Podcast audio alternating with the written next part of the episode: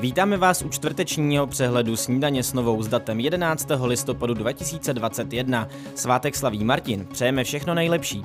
A pojďme na počasí. Dnes bude zataženo s nízkou oblačností na horách polojasno. Nejvyšší teploty 3 až 7 stupňů Celzia, v tisíci metrech na horách kolem 8.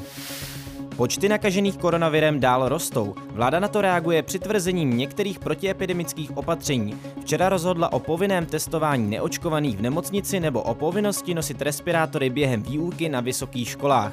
V pátek vláda přijde s dalšími restrikcemi. Poslanci si předsedkyní nové sněmovny zvolili Markétu Pekarovou Adamovou Stop 09. Ta se tak po Miroslavě Němcové stane druhou ženou v čele dolní komory parlamentu. Na schůzi, která se protáhla do pozdních večerních hodin, bylo také zvoleno pět ze šesti místopředsedů.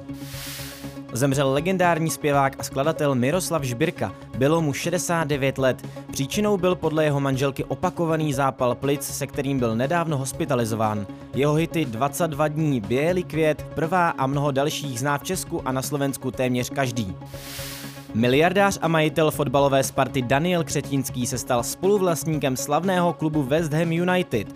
Do fotbalového klubu, v němž hrají i Češi Souček, Coufal a Král, investoval podle britských médií v přepočtu zhruba 5 miliard korun. Teď se podíváme do zahraničí. Situace na polsko-běloruské hranici se stále zhoršuje. Podle polského premiéra ale krize není migrační, níbrž politická. Evropská unie slibuje Polsku pomoc a německá kancléřka Merklová vyzvala ruského prezidenta Putina, aby zakročil.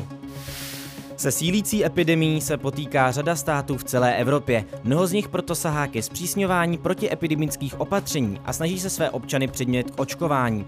Francouzští seniori budou muset například předkládat potvrzení o očkování třetí dávkou. A na závěr novinky ze sportu.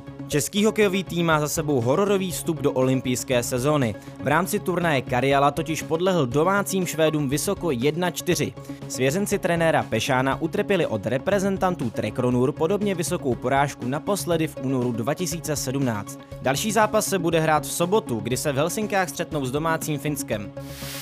Ondřej Kaše se gólem podíl na vítězství svého Toronto nad Philadelphia Flyers. Toronto tak napravilo své zaváhání z domácího duelu s Los Angeles Kings a vrátilo se na vítěznou vlnu.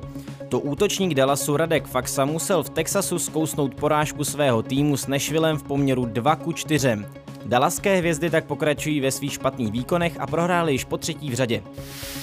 České tenistky mají za sebou vstup do prestižního turnaje mistryň. Ten pořádně zhořkl Barboře Krejčíkové, která po dvou setech prohrála s Estonkou Anet Kontavejntovou. Té se vstup do turnaje povedl, porazila totiž španělskou tenistku Muguruzavovou 2-1 na sety.